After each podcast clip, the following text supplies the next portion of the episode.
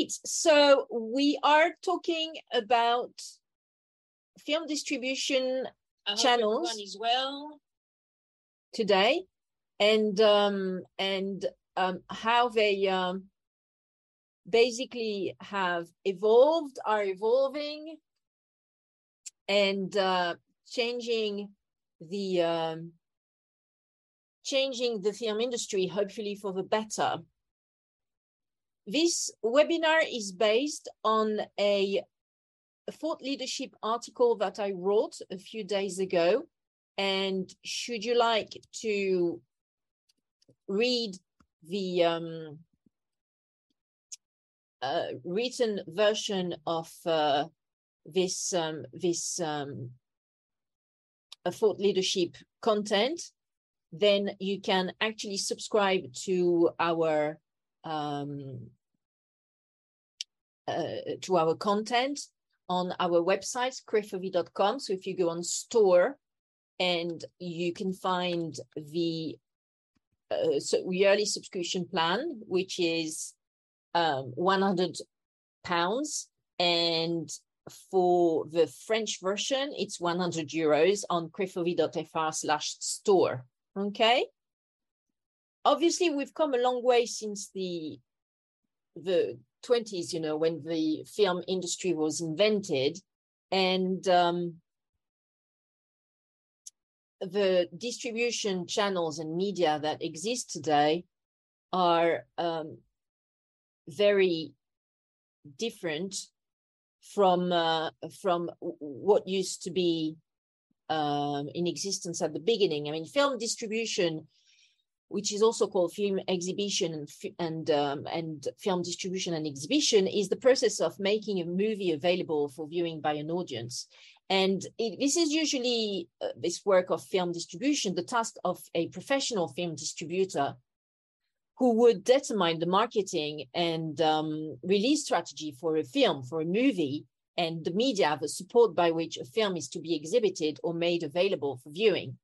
So the film may be exhibited directly to the public through movie theaters, television, or personal home viewing. So that includes physical media, video on demand, download, um, television programs through broadcast syndication. And um, yeah, so let's talk about the movie theaters, which were really the first medium on which films were basically projected. And so the first um, the first screening ever was done in Paris in December 1895 by the Lumiere brothers, and uh, they they screened uh, ten short films that they had made with their own cinematograph. After that, and during the first decade of the motion pictures, so in the you know the beginning of the twentieth century, the demand for movie as well as the amount of new productions and the average runtime of movies became such that it became viable to have theaters that would no longer show live acts but focus only on films. And so some movie theaters were created. Apparently, the first one was in the Eden Theater in La Ciotat in France, in the south of France, where, which showed the, uh, the film called L'arrivée d'un train en gare de La Ciotat in 1899. And then the US also was very uh, uh, quick to um, to catch up, and quite a few theaters were uh, created, and you could a lot of them you could actually go and see a movie for only five cents, so a nickel, and that's why they became to be known as nic- Nickelodeons. So they flourished between 1905 and 1915. So um, after that, there was a- a- accelerated uh, sophistications of movie theaters, and f- through, in particular, the creation of multiplexes and megaplexes, even drive-ins where you can just stay in your car and watch a film. Of course, there were some outdoor movie theaters as well, and um, 3D movie cinemas to see more, um, you know, documentary kind of style of fi- films. IMAX as well for more, again, documentary and very widescreen um, topics, and premium uh, large format cinemas.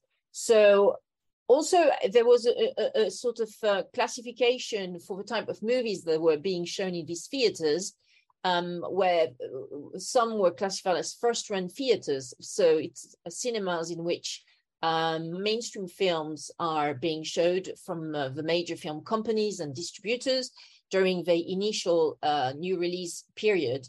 The second run or discount theater were uh, movie, movie theaters that run films that had uh, already shown in the first run uh, theaters and were presented at a lower pri- ticket price. Uh, they were also known as dollar theaters and cheap seats. Then you had some repertoire, repertory theater art houses, were so theaters in which um, art films and alternative films were being shown uh, on a second run or classic uh, classic uh, basis. And um, so that's what we would cl- classify as independent cinemas in the UK. And of course, you had some adult movie theaters and sex movies that you can see in Soho, for example, in Pigalle, also in France, uh, that specialize in showing pornographic movies. And the IMAX theaters that I mentioned before, where basically you can see some sort of documentaries featuring natural scenery and you know very wide angles. So then in the 50s, the television came to the fore, uh, um, uh, initially in black and white, and then in color and um, in the mid 60s and then this evolved to digital in the late 2000 then to 3d from 2010 onwards. That wasn't very successful. And then to smart television from 2015 onwards. And that is actually quite successful. Um, so this uh, television system, which is the second media channel, we mentioned movie theaters, the first one which was ever created um, from a chronological standpoint. The second one, as I said, chronologically speaking, which arose in the 20s, was television. And um, and so television can be provided through different ways. Uh, so it could be through terrestrial television, and also cable television, satellite television, and internet television. So um, terrestrial television still exists, of course, and it has mostly the um, you know the state channels like the BBC in, in the UK or TF1, M6 in France, and um, the cable television such as Canal Plus, or Sky and Virgin in the UK, and um, but this is decreasing in terms of you know the consumption of that.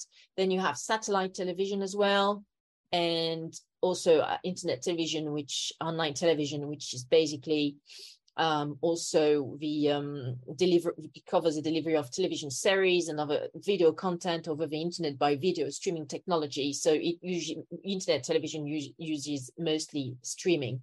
Then you also have, as a third category of film distribution, personal home viewing. So this is home video, which is uh, pre-recorded media content sold or rented for home viewing. So initially, this started with the VHS video home system and also Betamax in the US. They used to have Betamax in the mid 70s. And um, uh, also, there was a, a use of uh, videotapes initially, videotapes, and and um, uh, this is carried over to optical disc formats such as DVDs, Blu-ray, and, and, and then now streaming media.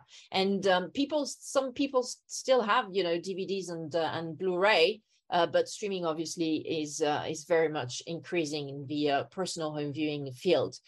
And so the home video business distributes films, television series, televi- telefilms, and other individual media in the form of videos in various formats to the public um, they are either rented or or bought and then watched private privately in consumers' homes.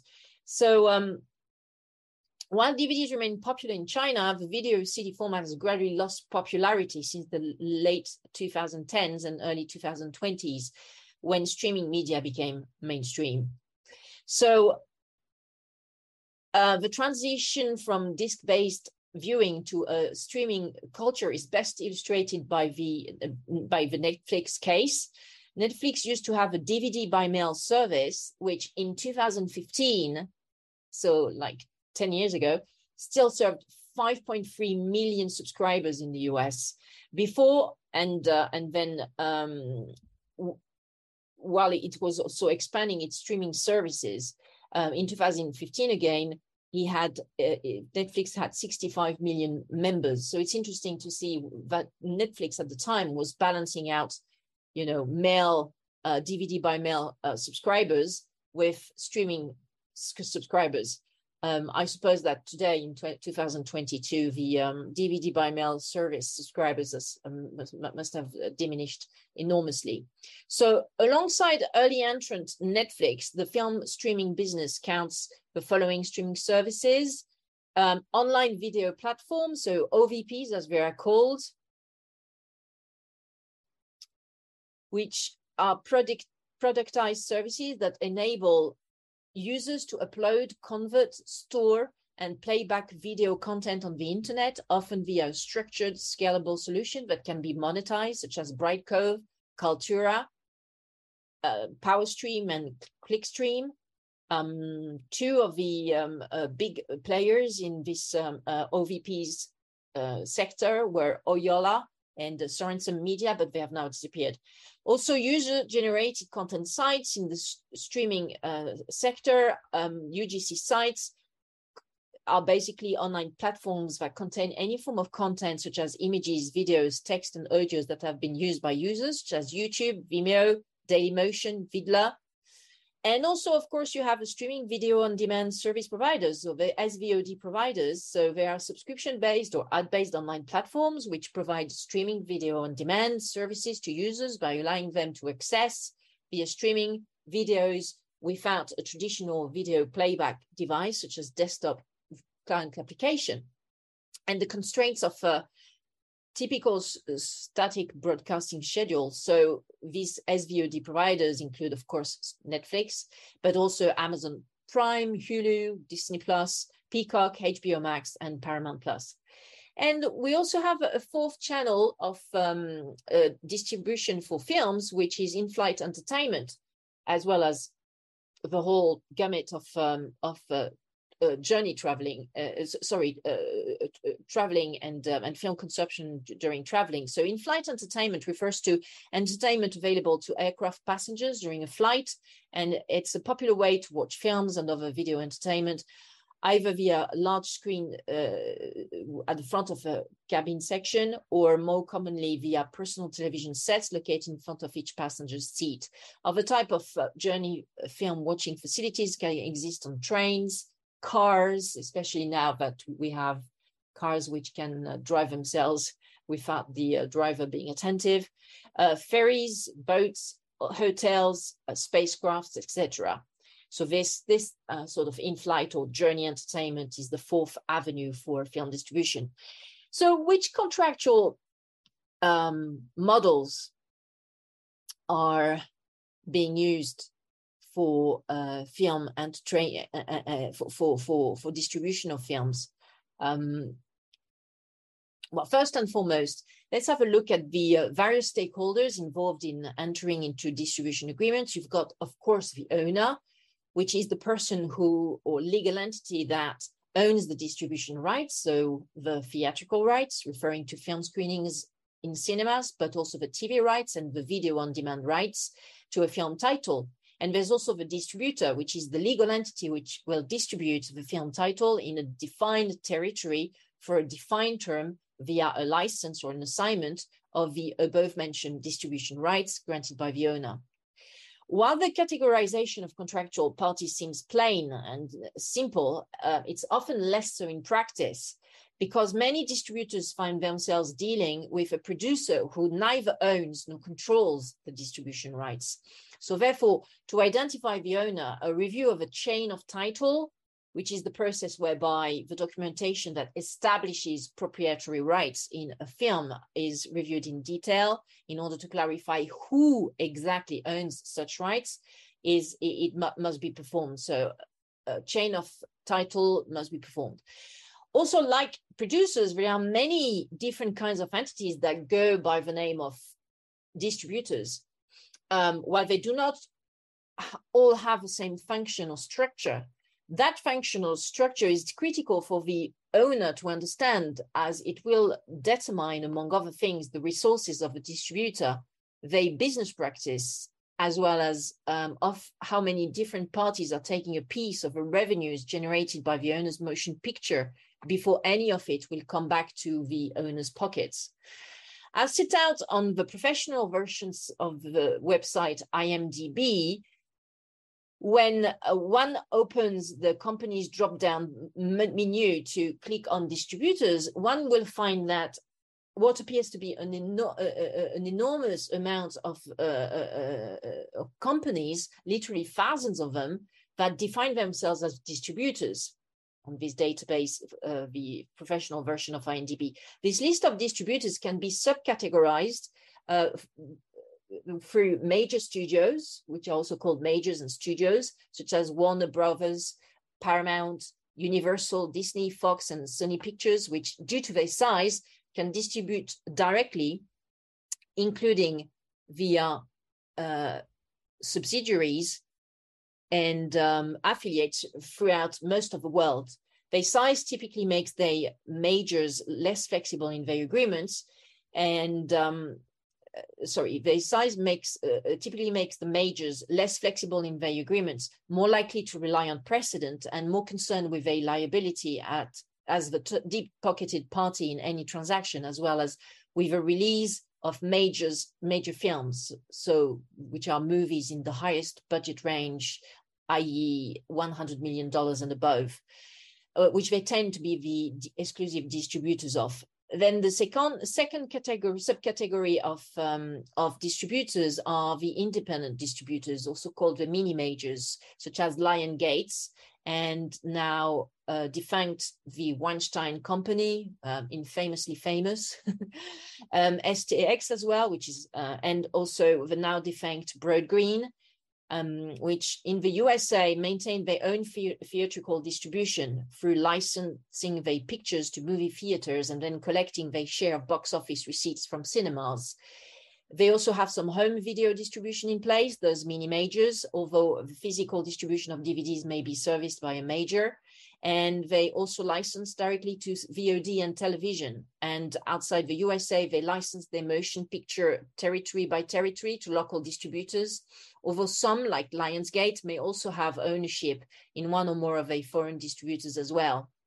So alongside those majors, the major studios, the independent distributors, you also have divisions of the majors, which with their own personalities and histories, such as Universal owned Focus, Sony owned Screen Gems, Disney owned Searchlight Pictures, Warner owned New Line, which in the USA have access to a parent company's distribution operations, but typically administer their own marketing. And outside the USA, may be able to use the parent company output deals and other distribution advantages and also act as a foreign sales agent licensing territory by territory then as another category a subcategory of distributors you also have sales agents such as film nations and xyz films which although technically not distributors since they do not generally own the copyright distribution rights in the pictures that they license they are mandated by the producer and copyright owners to market their picture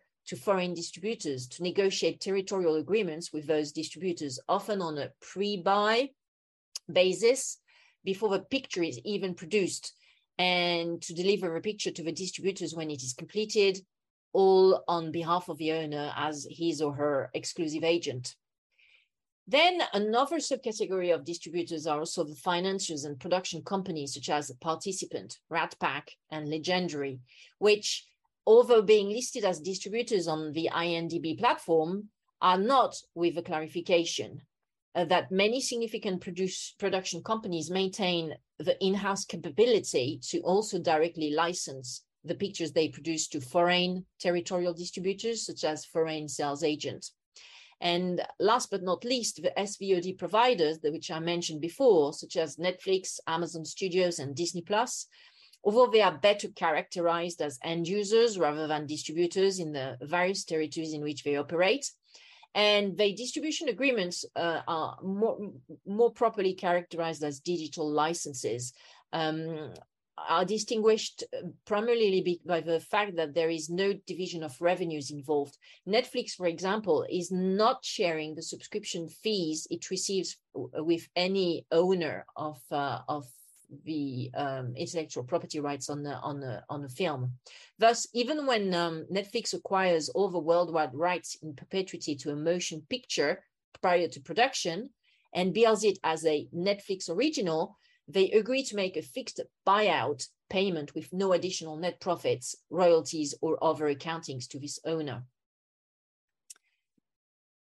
Now that the various parties to a distribution agreement have been identified, um, as we just mentioned, the majors, the mini studios, the independent distributors, the divisions of the majors, the sales agents, the financiers and financiers and production companies, and the SVOD providers. So now that we've identified these various parties, let's delve into the main types of film distribution agreements available on the market. Shall we? Um, so the acquisition agreement is an agreement that may be used by a US based distributor to acquire the rights in all or many media in the US and often Canada, um, the so called domestic market. So many of the provisions in this acquisition agreement reflect the leverage that US distributors have by virtue of the importance of a domestic territory, both because of its size and the usual leading role US release takes in marketing English language movies worldwide. Then there is also the IFTA distribution agreement, which is a template form provided by the Independent, Independent Film and Television Alliance, IFTA, which is the self-described global trade association for the independent motion picture and television industry. So the distribution agreement is used in many variations, primarily by foreign sales agents when licensing motion picture rights to foreign territorial distributors. So many of the differences, between this um, IFTA distribution agreement form and the acquisition agreement serve to illustrate the relatively weak leverage of typical foreign distributors, excluding those in major foreign territories such as China, the UK, France, and Japan. Then the fourth type of um, distribution agreements is the negative pickup agreement, which, um, while there is no uh, negative to pick up these days, still survives in its uh, title and concept. The distributor, primarily US based and probably a major studio, agrees before a picture is produced to pay the entire cost of production of a picture upon delivery in return for the copyright and all other rights to the uh, picture worldwide and in perpetuity. So this uh, negative pickup agreement is in many ways an extreme version of the acquisition agreement. And then, last but not least, the sales agency agreement, in which no distribution rights are granted to the sales agent. So this is not really um, distribution agreement at all, yet the um, agent is engaged by the copyright owners or the filmmaker and or a filmmaker to find negotiate and enter into um, distribution agreements on behalf of the filmmaker as its exclusive agent. So in this sales agency agreement, the approvals and controls shift to the filmmaker, and the sales agent typically provides no advance or minimum guarantee, of course, um, to the filmmaker. So sales agents, however, often play a significant role in assisting filmmakers finance their pictures through pre-sales. Uh, more on this later. So some of the crucial provisions set out in the film distribution agreements are um, well, the picture specifications to identify the commodity that the distributor is purchasing or licensing, such as its title, the date it was screened by the distributor, the promised rating, which is usually formulated with reference to the Motion Picture Association of America categories, but also sometimes include local rating designations as well. Then there's also the length and technical specifications relating to whether the picture is being shot on film or more commonly nowadays in digital HD. And um, also if a distributor is acquiring distribution rights earlier in the production process, uh, screenplay, genre, production budget, cast, director. So in addition to these picture specifications, uh, the distribution agreement is going to deal with the essential elements, which are uh, the since the value of pictures sold on a, on a pre-buy basis is determined by the attachment of star actors or less frequently a star director. So the star actors and um, star director are what are being called the essential elements. Okay, so um, picture specifications, essential elements, but also advertising um, rights, which are the rights to advertise the picture using the name and the likeness of the uh, essential elements granted to the distributor. Then the approvals of the respective distributor or agent, which may range from almost none in uh, the sales agency agreement to virtually total control of every production element and aspect and the respective agreements relating to those elements in the negative pickup agreement. So it's like very different, the, the range um, for the approvals of a respective distributor. And then also um, another uh, very important element of a distribution agreement is, of course, its term, which in large territories such as the US may extend for 15, 25 years or even perpetuity sometimes, while um, is usually seven years from delivery of a picture to the distributor in smaller foreign territories. Then the territory, which is defined on a granular level, still in this day and age, in most distribution agreements, given the vested commercial interest of distributors and right owners in the territorial system of uh, distribution, uh, but which is becoming increasingly irrelevant and out of touch with reality in the SVOD and streaming era, where the expectation of consumers, like myself, like yourselves, is that all content will be immediately available everywhere um, more on this later. But for the moment, the territory is still um, defined on a you know ter- uh, like uh, country by, by, country basis or region by region basis in, most film distribution agreements.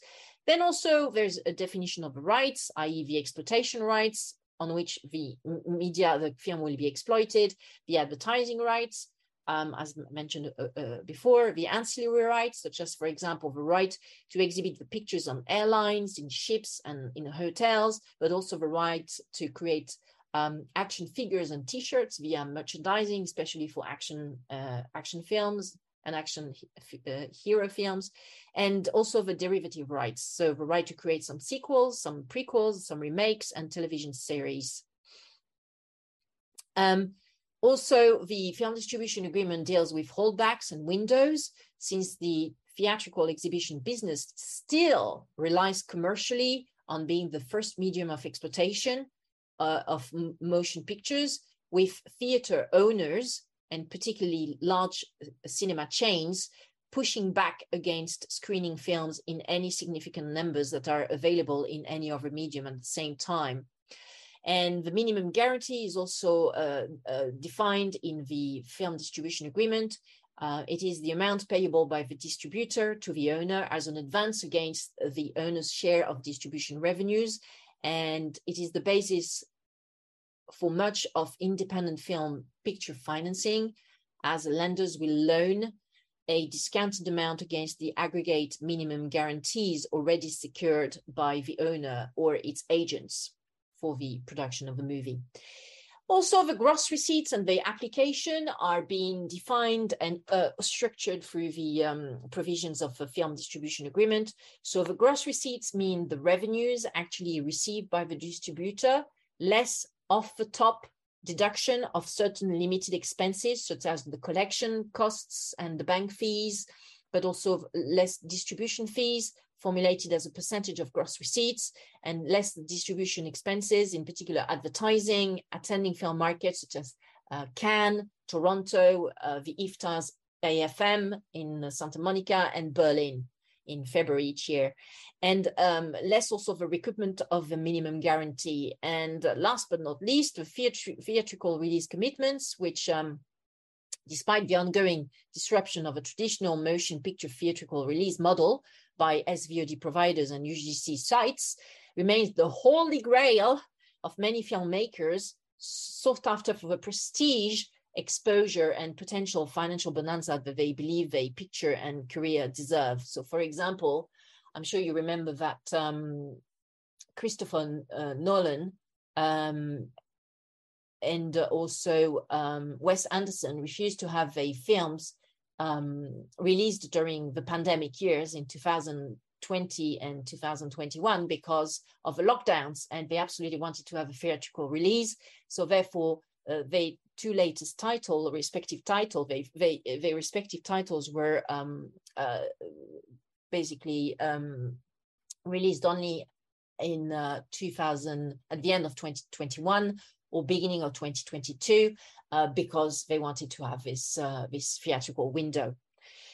So now that we have a look at what the uh, film distribution agreement um, contain, what kind of uh, film distribution agreement exists and our market practice, we also had a look at what the various um, film distribution channels are nowadays. Now let's have a look at how streaming changed the game in the um, uh, in film distribution. It's been almost a revolution uh, for the, the, the, film distribution business. Well, while the music industry was plagued by the likes of Napster and um, uh, in the early noughties, the film sector has also been seriously disrupted by the consumer's ability to download peer to peer files in particular video format, format files such as .mp4 or .mov illegally on the internet.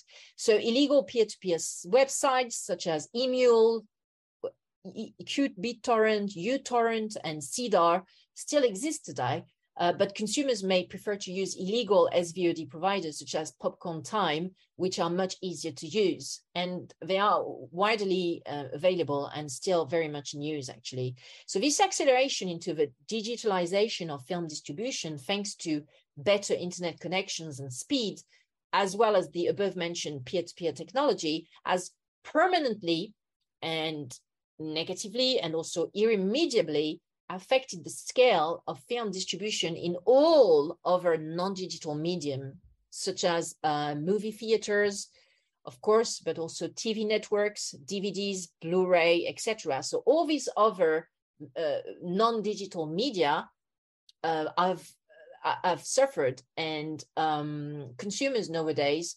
favor uh, watching content via the streaming or, or uh, internet television um, as opposed to going to the cinema, um, watching TV, and um, watching DVDs and Blu-rays, etc.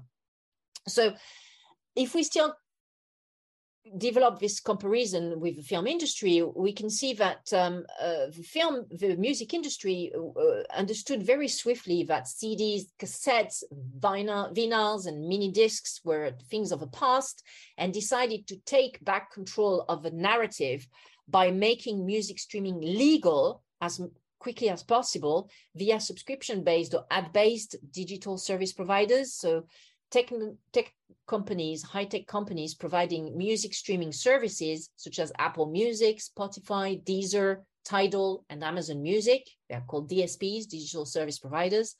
And so these easily affordable monthly subscription plans offered by these DF, DSPs gave a fatal blow to uh, peer-to-peer music sites in the mid noughties, uh, since consumers would rather pay between you know five to twenty pounds per month, rather and to access catalogs of millions of songs, rather than spend time, energy, and effort.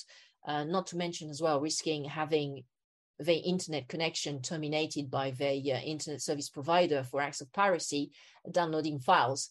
So um, in the music industry, the uh, transition from analog to digital film dis- distribution was somehow accelerated and uh, facilitated by the very self-aware approach of uh, um, content providers and i.e the music labels the music publishers and the acts themselves and they understood almost straight away that they had to play the game okay? It was irreversible. This change was irreversible going to you know more um, online consumption of content.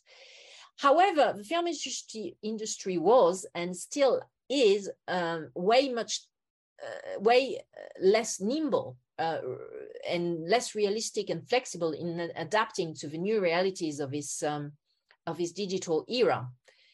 So um, the distribution side of the business, of the film business in particular, has resisted and still does resist any cost-effective, customer-friendly and affordable digital solution to its film distribution model. As a result, piracy has and still is thriving in the motion picture sector, with customers routinely using peer-to-peer peer-to-peer platforms and illegal SVOD providers such as Pop Time for Popcorn to find movies they want to watch for free. Even those people who use music streaming services via DSPs, so uh, they already are um, consuming uh, lawfully some uh, some music content, uh, but um, uh, since they can't find them, their films, uh, that they want to watch on the particular streaming platforms that they maybe subscribe to, then they have to shop on the internet to, to pirate the film away um, and um, and yeah, even when they are also uh, subscribing to SVOD providers, um, uh, then then they still download movies and TV series illegally, even today in 2022. And that is the crux of the matter in the film distribution today, um, which is that customers want to have access to all video content all at once, anywhere, anytime, while film distributors and owners, as well as also states and governments, are only prepared to distribute this content on a granular basis and to drip feed movies on a limited number of SVOD platforms, usually after the theatrical window has elapsed, um, which, for example, in France is between 22 to 36 months following theatrical release to allow for the pay TV release window and then the free TV window before streaming. So consumers are not happy with that. The film comes out, they want to have access to it and online. And um, at least they want to have a choice. You know, maybe they will want to watch it with uh, the family in uh, the, the, the theater, in the cinemas, but most of the time they don't. They prefer to watch it from the comfort of their own home cocooning. And so, not only that, but the number of streaming platforms um, has shot up through the roof, with every major studio now having its own SVOD provider and therefore pulling off its own catalog from competing SVOD providers owned by pure tech companies such as Netflix, Apple TV, and Amazon Prime, or owned by rival studios such as HBO Max, Paramount Plus, Disney Plus, and Hulu, or owned by media conglomerates such as Peacock. So let's take the example of Netflix. They just released today or yesterday, I think, the uh, figures for this quarter, the, the, third quarter of 2022, and they were like, hooray! Uh, we've actually acquired 2.4 um, million new subscribers, um, mainly in Asia, by the way, not in the US, because the market is completely saturated in the US. And um, okay, so that's interesting. But what is also very interesting is because so much of the catalog and and uh, previous content um, uh, from the um, Netflix from Netflix has been pulled uh, out by the uh, the majors because now they have their own SVOD platforms and uh, therefore they've just terminated the licenses with um, with Netflix Netflix and um, they've put the this this this this content only on their own platform. I think this is the case for The Office and other TV series, which used to be um, on Netflix. Now these all these have been pulled out and returned back to the um, to the owner. Uh, so there are now streaming platforms for each genre and subgenre. For documentaries enthusiasts, for example, such as History Vault, Magellan TV, PBS documentaries, GuideDoc, horror fans such as Shudder and Tubi, etc it's another saturated market. There are too many streaming services nowadays. Therefore, um, customers who want to play by the rules, so to speak, have to subscribe and pay monthly subscribe subscription fees to four to 10 SVOD providers at once in order to cover the market, so to speak. And in terms of accessing large libraries and catalogs of movies, ancient and new. This is all the more perplexing since a Spotify premium plan user will have access to more than 80 million music tracks, i.e., around 80% of the total number of songs in the world on that DSP Spotify, for the modest sum of £9.99 per month. So there's here a sort of complete, you know, if again, if we look at this comparison with the music industry, there's just like this complete disconnect here. Why would consumers pay 10 pounds per month or 10 euros per month to have access to 80 million songs, i.e., almost everything in the catalog of songs worldwide? While for movies, they will have to pay 500 pounds or 500 euros per month to be able to see, you know, just uh, probably um, 25 to 30 percent of the catalog of uh, uh, all films released in the world. Something is is not is is not clicking here. So no wonder that piracy is still very much an issue in the movie business, with only few, and to be frank, quite undiscerning customers ready to fork uh, hundreds of, U- of dollars, uh, pounds, or euros per month in order to have lawful access to vast cat- catalogs of films and video content online. I was reading yesterday in the news that um, um, uh, UK consumers at the moment are uh, terminating their uh, subscription to streaming services, film subscriptions, uh, film streaming services like crazy at the moment, moment because of a cost of life crisis and all that jazz and these inflation costs. So, um, so yes, so so so so it's it's not sustainable. This oversaturation of a streaming market and this uh, lack of uh, user-friendly access to um, to films. Um, so so so yeah. So what what, what what's going to happen? What's what's what's uh, looming? Well, there's a need for consolidation and aggregation in the film distribution business model. Obviously, um, it is clear that film owners and distributors need to become more self-aware by taking a long and hard look at the licensing value of a content of a catalogs in this new market paradigm in which no consumer in their right mind will spend more than between 25 to 50 pounds euros per month in order to have access to large catalogs of newly released movies as well as catalogs of old films via SVOD platforms. Also, film distribution via traditional media such as movie theaters is bound to decrease over time due to changing consumer habits who prefer to cocoon at home and also in the wake of the COVID pandemic. Um, I was reading recently that um, um, statistics show that um, the attendance at um, uh, cinemas is still, um, I think, between one third to 50% lower than what it used to be pre pandemic. So, uh, and I, I really don't think we're ever going to recover, to be honest. I think, you know, um, consumers' uh, uh behaviors have changed um, irremediably now.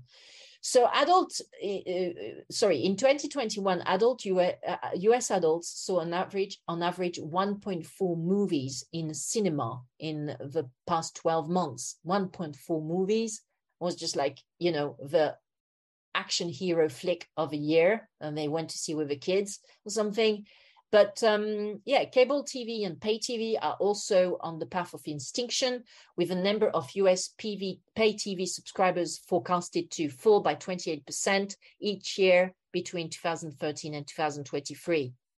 So Personally, the only diversification that I foresee for film distribution um, in the, fu- in the future is the in-flight entertainment segment, with the increase and development of space tourism, space's um, commercial exploitation by behemoths such as SpaceX, Tesla, and Blue Origin, Amazon, as well as space stations set up by governments, space agencies, and private companies. Well, of course, when all these uh, people are going to go on very long flights, um, they will need to consume content and get you know to do something with a uh, with, with themselves in these long long during these long flights. And um, yeah so uh, so this is probably where um, there will be more uh, film content being watched in the future as well.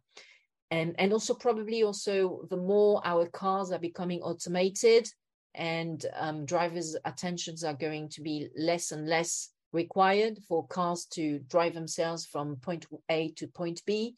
So I suppose that while they are um, traveling with their cars doing all of the work, uh, passengers and um, and uh, drivers could actually watch some content as well. So these really this this sort of um, uh, in flight and and uh, in journey entertainment segment is is the only um, area where I, I, I foresee growth. So what does this all mean for stakeholders in the music industry, in the film industry? Sorry. Well, since the development of the above mentioned in-flight entertainment segment is a very long-term game, obviously, because um, we're not routinely going to space yet, as far as I'm aware. So stakeholders in the mu- in the movie uh, business need to focus on making the digital film distribution channels more efficient, streamlined, and consumer friendly. First, there will be some consolidation in the film streaming sector, with many existing SVOD providers either going extinct or being the targets of acquisitions in the next five years. Additional consolidation will be largely driven by SVOD providers' needs for larger content catalogs to satisfy consumers' insatiable demand for hit content. Also, pure digital players like Netflix, Amazon Prime, and Apple TV, managed by high tech executives, steeped with uh, cost cutting, data driven decisions and lean management methods professed by Silicon Valley, will force via competition SVOD providers owned by media and uh, entertainment conglomerates, major studios, and film distributors to shed dead weight and increase efficiencies and profitability. So there will be all this friction between the high tech mentality and you know the entertainment business showbiz mentality, and um, and in, in, in, ineluctably the um, um, entertainment uh, showbiz part of the business will have to become more efficient in, in you know like the high tech techies guy do Second, there will be an even more aggressive push towards aggregation of SVOD services via super aggregators, which bundle non-competing tech services together. So for example, if you purchase an iPad in, a, in an Apple store, then you will get a one-year free license to their content on Apple TV. That happened to me a year ago when I bought my new iPad. And also there will be some um, ad hoc subscription-based apps bundling several SVOD services all in one app, such as Struum, Struum, S-T-R-U-U-M, and it gives you access to the content libraries from different SVOD providers. And I also um, uh, read recently that um, Peacock and um, Paramount and um, uh, many other ma- majors um, SVOD platforms are congregating together on a, and also on a super aggregator. Eventually, eventually, when the current streaming wars will have dried out, only a few winners will remain. These lucky winners will shop around ferociously, either by way of mergers and acquisitions or assignments or licensing of catalogs in order to grab the largest possible content libraries because because people consumers they want to watch new movies but also they want to watch the catalogs you know the old movies um the, the films that they watched when they were kids uh the films that they watched when they were teenagers you know all this stuff even films that were before their times. So um so yeah there will be this sort of grab you know for the catalogs for all these lucky winners of the streaming wars so that they have massive content libraries and therefore more, more customers um, that they can attract. It is at this cost and after weeding all these weaker competitors out that this handful of appropriate film streaming services will finally be on offer in the video content industry for consumers. Then piracy will subside because consumers will no longer need um, piracy to have access to very large content libraries uh, while only paying reasonably priced monthly subscription fees uh, to the lucky free streamers still standing. I mean, personally, I think this is going to be a, a very um, wasteful and um, and uh, long, I mean, long process um, and uh, a waste of time and money to reach more or less exactly the same um, outcome and status quo than in the music industry, which has only, you know, three or four DSPs standing so namely Spotify, Deezer, Tidal, and Amazon Music. But the thing is that because of all these um, inefficiencies in the film industry, this will only happen in around 10 to 15 years time. Like there will be a delay um, of around 10 years to 15 years to have the same level of advancement in the streaming sphere in uh, um, in the film industry than than we have now in the music industry. And i think it's a bit of a um, of a shame but um, um, it's clear that um, the hollywood way of doing business is not going to um, you know go away quickly anytime soon especially if the only ceos in place at all these major studios are you know the kind of white man uh, in the 50s to the 60s and 70s that is happening at the moment in Hollywood in the US. So yeah, there's going to be a slow change in the uh, movie industry, but eventually it will happen in, for for the for the best for consumers, I think, in film distribution. On this note, I am done. I thank you very much for um, your um, basically your custom and um, and your attendance. And don't hesitate to check out our uh, written uh, content on thought leadership articles on crefovi.com slash store. You can access there and get our uh, a subscription for one year to um, our weekly newsletter our written content etc and um, on if you want to have a French version of that, you can also subscribe on crefovi.fr slash magazine. Okay, on this note, I thank you so much and I bid you my farewell. Until next time.